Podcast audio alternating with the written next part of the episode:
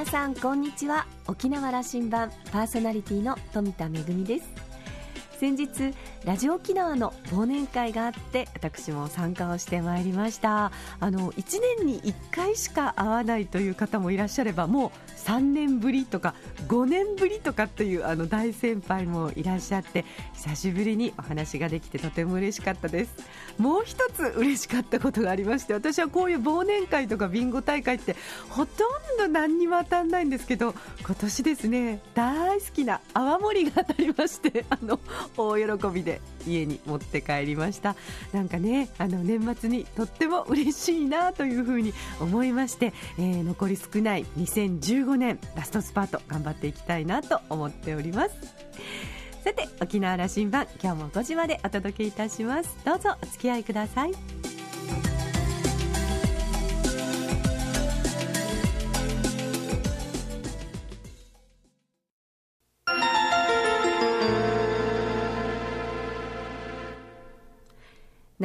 港のどこかにあると噂のコーラルラウンジ。今週は来年4月にうるま市池江島の池江小学校廃校跡を活用して開校予定の通信制高校校長に就任予定の奥平博和さんとラウンジ常連客で沖縄大学地域研究所特別研究員の島田克也さんとのおしゃべりです。この通信高校の名前は N 高等学校。ニコニコ動画を運用している株式会社ドワンゴと角川書店の角川が学校法人角川ドワンゴを昨年設立しこれまでになかったスタイルの通信制高等学校を開校しようと準備を進めていました。インターネットで双方向の授業を受けられる単位制、通信制の高等学校で普通科のみ。生徒は全日制高校と同じ卒業資格を得られます。現在は設置認可の申請中で2016年4月に開校予定。すでに全国で生徒の募集も始まっていて、各方面で注目を集めています。そんな N 高等学校の奥平校長にお話を伺います。奥平さんは兵庫県のご出身でこれまで30年以上教育関連事業に携わり通信制高校の可能性について熱く語っていますそれではどうぞ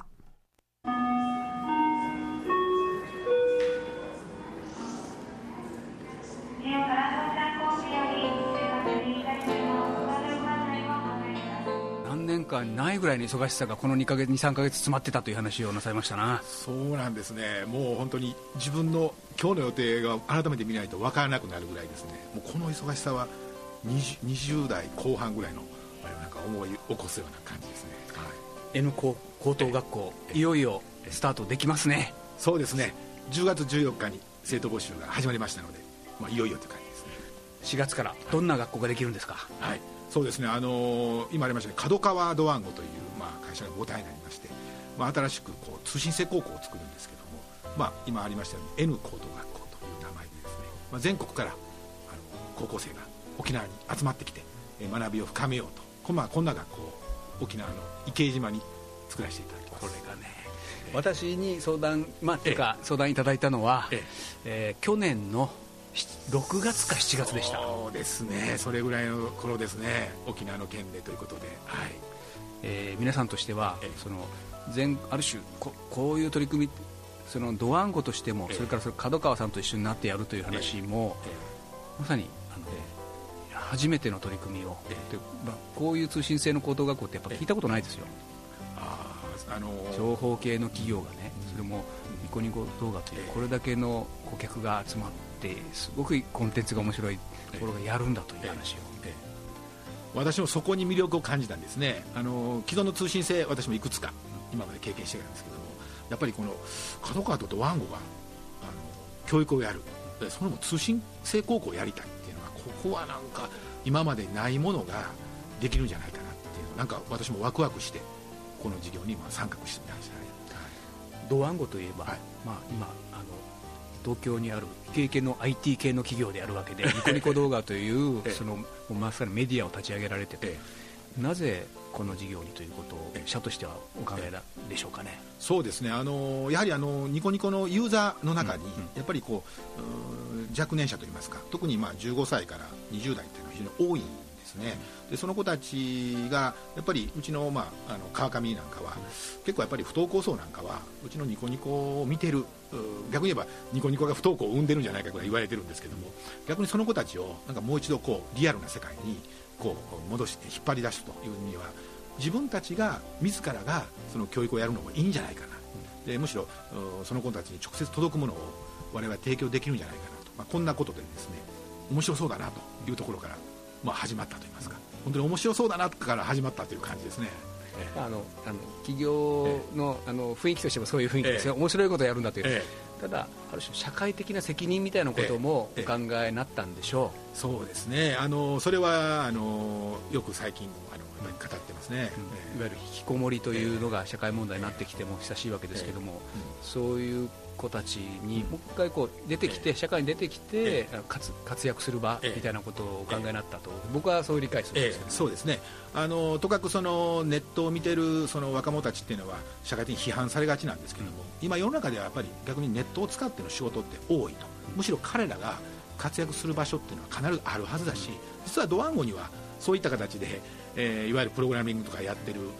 エンジニアってたくさんいるわけですね。ですからあのむしろ彼らこそがこれからの社会を作り上げていく人間じゃないかな、むしろそういう思いもあるわけですね、はい、潜在化してしまっている可能性があるということですよね、ええ。だからリアルな社会にこう、もっとこのコンタクトしてきてくるくれるような、もしかしたらプラットフォームになるかもしれない。そうですね、はいえー、角川さんはどんなふうな思いだったんですかね、あのやっぱり角川自身はあの常にそういう不登校に向けてということ、まあ、文科省のそういう委員もしてますもんで、うん、不登校問題に非常にこうあのいつも考えているところがありまして、まあ、やはりそれが今回ドワンゴのそのネットを使ったものとやろうということで、えーまあ、角川とドワンゴが一緒になったのもある種のコンテンツ、まあ、紙媒体を中心するコンテンツといわゆるネットのいわゆる融合ということが始まりましたけどもこのまさに通信高校もそれを一つこう具体化する一つのこう案件になったわけですよね。ですから角川さんも非常に面白いとこれはいうことでなります。と思いますよ、えー、ドワンゴと角川とこの 2, 2ブランドが通信制高校といった時から僕はもう、えーそんなワクワクする話だなでそれが沖縄でやりたいという話になっていて、これは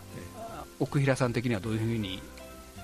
そうですね、あの実は皆さんのコンセンサスが、ね、どうできてきたか、え実はあのこのこういった学校をするには、うん、一つは廃校利用するのがいいんじゃないかなと思ったわけですね、で実は全国的にあのちょっと廃校はやっぱり調べてみたんですね、それでいくつかやっぱり候補が上がってきて、もちろん沖縄県以外も実は上がったんですね。沖縄は逆に少ないんですよ。少ないですね、はい、ええ。ところがですね沖縄が上がってきた瞬間にもうみんな沖縄がいいと。いい、ね、なってしまったんですね。そうこなくちゃ、ええええ、もうだから沖縄以外の選択肢がもうなんか自然となくなってしまったというのがあの本当のところなんですね、うん、いいですそれで、でも、やっぱりこの皆さんのコンセプトテーマからしても、そのそのリアルなそのスクーリングする場所ですよね、はい、そもそもネット上で通常は勉強しているわけですから、でも年に1回その在校中に1回そのリアルに出向していって1週間勉強する場をこれを本校どこに置くかという話ですよね。そうです。そうです。これが決まったのが？これが決まったのが場所ですかね、はい、あの池うるまうるま市の沖縄県うるま市の与那城池江というところですね、はい、池江島です。市離島に決まったんですね、そうです。えー、それでそれそこまでの考えがあって、えー、去年の7月ぐらいに私のところに来てもらって、いやそれを、そその IT ビジネスモデル風に1年後には開校したいとおっしゃるんです、それはあまりにも無理だよと。いう話をそうです、ね、そこから苦労が始まりますね。あの通常やっぱりあの学校を作る人間実はあの角川にもそういう学校関係の方がいましていやもう3年はかかるよともうみんな言われたんです、ね、私もそう答えましたよね、えー、そうです、えー、ところがうちのねやっぱりそういうところはやっぱり IT 系のまさにでとにかく1年でやろうと。もうすごいもうプレッシャーでしたね、これはね。で、えー、これはそのまさに地元の理解が必要ですよね。あのうるま市の池島がいいんだと皆さんのお気持ちは分かるけどもそこにはそこのまた事情があるわけで、はい、しかし地元の皆さんもいい話だというふうになっていきましたね。そうですね。最初は大変だったと思います最初は大変でしたね。何ですか？っていう話でしょ？なかなかまずあのドワンゴって何ですか？っていう話ドワンゴ自体が通じませんのでまあ、そこはちょっと角川からちょっと入らせていただいたりしてやっぱり地元の方のご理解を得る。当然うるま市さんもやっぱり地元の理解あってのこの話なのでまず地元の理解から取ってくれということでしたので、まあ、そこはあのだい。ぶいやまた地元側もね、うん。思いがある方が、ん。あの何人も出てきましたよ。そうですね。市役所の中にもおられた。そね。その地元の,、ええその島の区の中にもおられた、はい。えそういう協力者あってこうやって、まあ普通だとあと2年ぐらい後の話がえそうですね開校が決まったんですね、そうですね。あの本当にそのスケジュール感も理解していただきながらここまで来ましたね。実際来年の4月1日にスタートする学校ですけども、どんなあの学びができるその新しい概念の学校になっていくんでしょうかね。そうですね。あの制度的に言うといわゆる通信制の高等学校なんですね。これはもうどの高校でも一緒なんですけども。逆に我々はよく説明会今やってて言うんですけども通信制の制度を使った使って新しい学校を作りましたと。こういう言い方してるんですね、うんですから単なる通信制で高卒資格を取るだけじゃなくて通信制によってできてくるその少し時間の余裕といいますかそれを新たな学びにやってもらおうということで実は我々その角川とかドワンゴのコンテンツを利用してそこに空いてる時間にの勉強してもらうものを数多く用意していこうと。こういう考えなんですね、え。想像するに、ええ。だから勉強が面白くて仕方ないとええ。いう状況にしていくんだろうなというのを私は想像しえますけどね。そうですね、あのーまあ、大きな声では言えませんけどもね、英数国理社の勉強っていうのは、まあまあ、それはそれで、ちゃんと、まあ、やるようでやっておきましょうよと、これはもう動かしようのない、学習指導なんで動かしようがない、動かしようがないんですね。文科省が決めてます決めてますからね。これいくら工夫しても面白くないと。それだったらそれ以外のところで自由にできるところで我々はちょっとコンテンツで勝負していこうよというのがこの学校なんですね。ですからもちろん英数国理社やります。ただしそれだけで終わらない。もうそれ以上にさまざまな、えー課外学習をですね用意できるのがこの N 高校の大きな特色だと思います、ね。高等学校の基礎知識をもちろん学びながら、はいはい。プラスアルファのところが面白そうだということにみんなあの注目をしてるんですけども、ええええこれ社会人教育、その社会に出ていって役立つような勉強がいっぱい並んでるんですよね。そうですね。例えば一番推しはですねプログラミング講座なんですねこれはあのニコニコ動画をまさに作っているドワンゴの一線まさに仕事でそれをしている一線のエンジニアが直接的に教えてくれるんですねネットを使って。ですからもう本当によそれができればそのまま就職してもいいよというぐらいの力が多分つけられると思います、はい。これは魅力ですよ、ええ。あの僕もドワンゴの本社に伺って、えあの東京の銀座の、え。えー、と歌舞伎座のビル、はい日本の中心地にやっぱあるんですよね、これ本社それであのエンジニアたちがみんな集って、まあ、放送局ですよね、もうねそうですね。放送局もありながら作るんです、そまさにそういうところでの人材になっていくようなええ。勉強もできるんだということそうですね、はい、あのもうそこで本当にもうそのままドワンゴに来てもらっても役に立つようなレベルまでやってもらおうと、この誘い文句はいいな、まあ、これはちょっと勝手に言うと怒られるかもしれませんけどね、えーでも、えーあのうるま市。それこそその地元に降りていってのスクーリングの時にね勉強する機会も準備なさるんですね。そうですね、はい。あのーまあ普段はそういう形でネットでうん。全国で学ぶんですけども、やはりあの沖縄のうるまに来たとうるまの池に来た時には、やっぱり池に来れな来ないと学べないことも学ぼうと。ここからそそのスクーリングというのがその沖縄の地でということになるんですけども、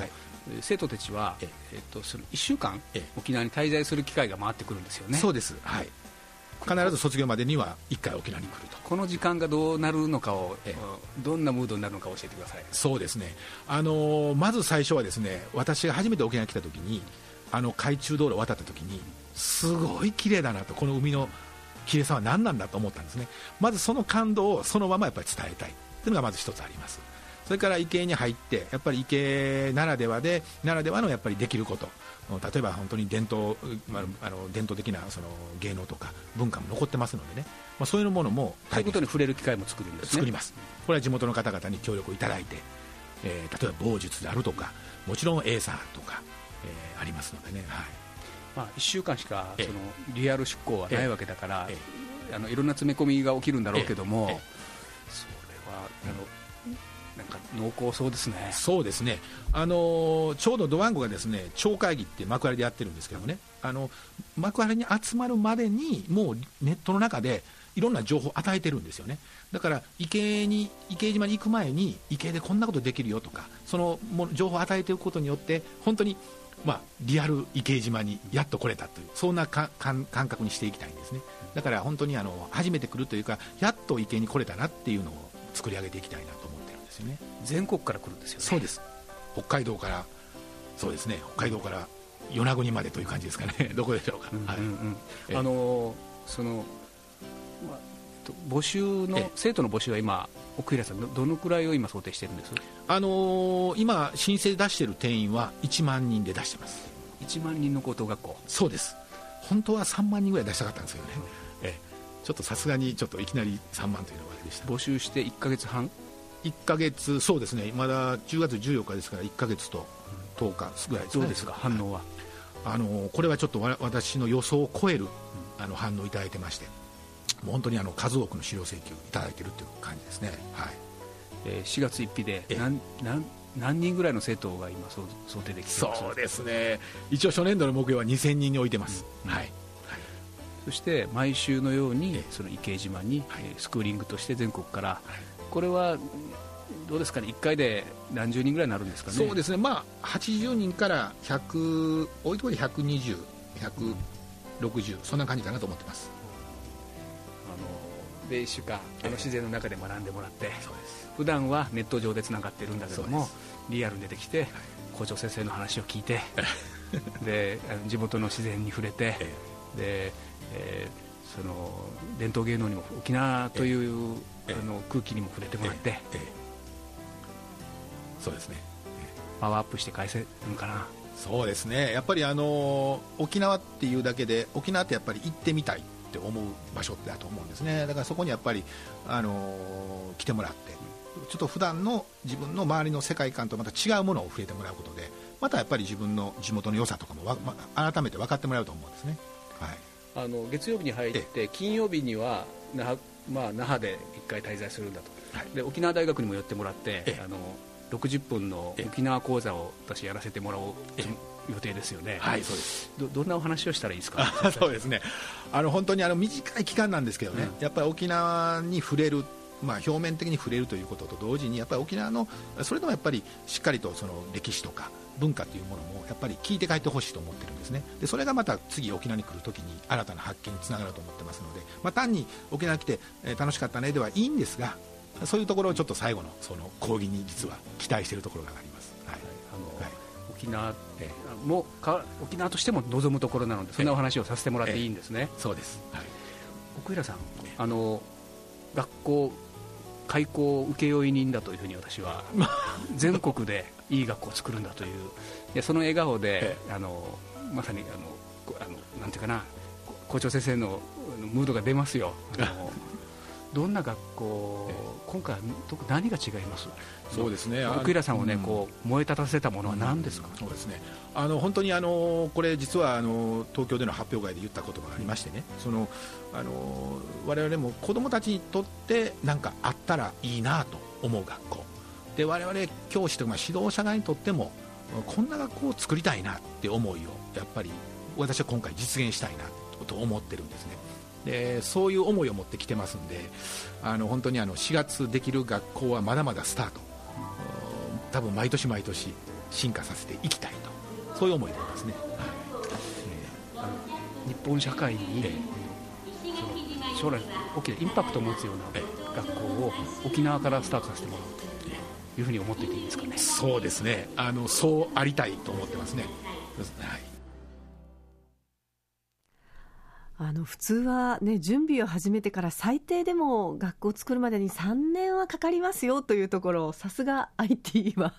スピードですね。1年で、えーまあ、準備を整えてきたということなんですけれども、えーなんか島田さんもねお話ししてるときになんかいつもよりこうテンションが高いような感じがしましたけれども、えー島田さんお話を終えて軌道に乗ると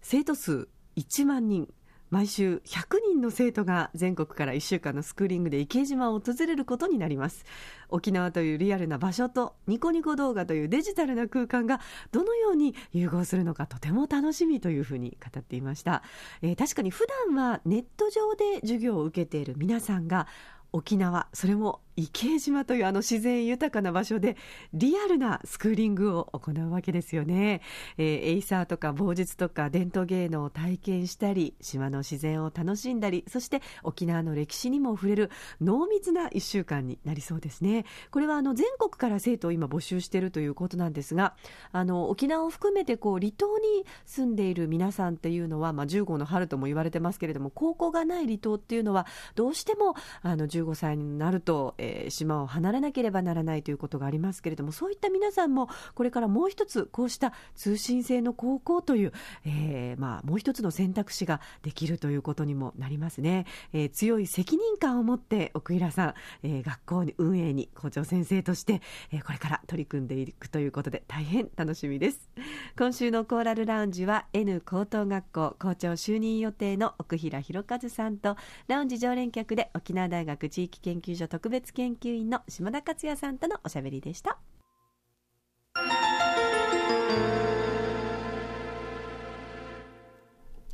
めぐみのあしゃぎだよりのコーナーです。今日は舞台公演のご案内ですよ。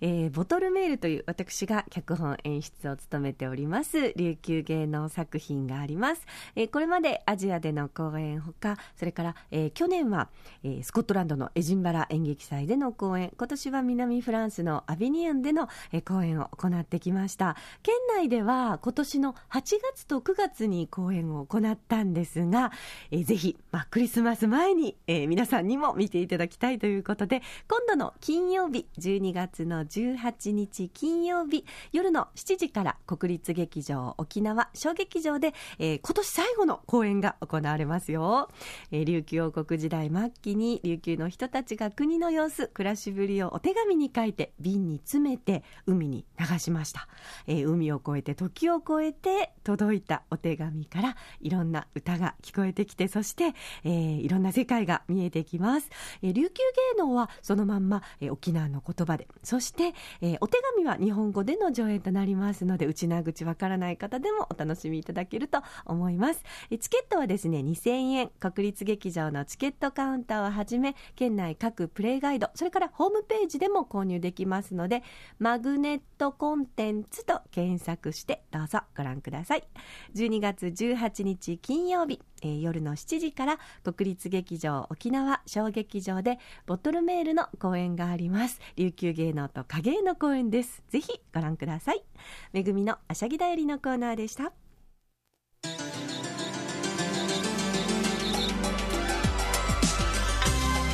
沖縄羅針盤のこれまでの放送はポッドキャストでいつでもお聞きいただけます。ラジオ沖縄もしくは沖縄羅針盤と検索してホームページからポッドキャストでお楽しみください。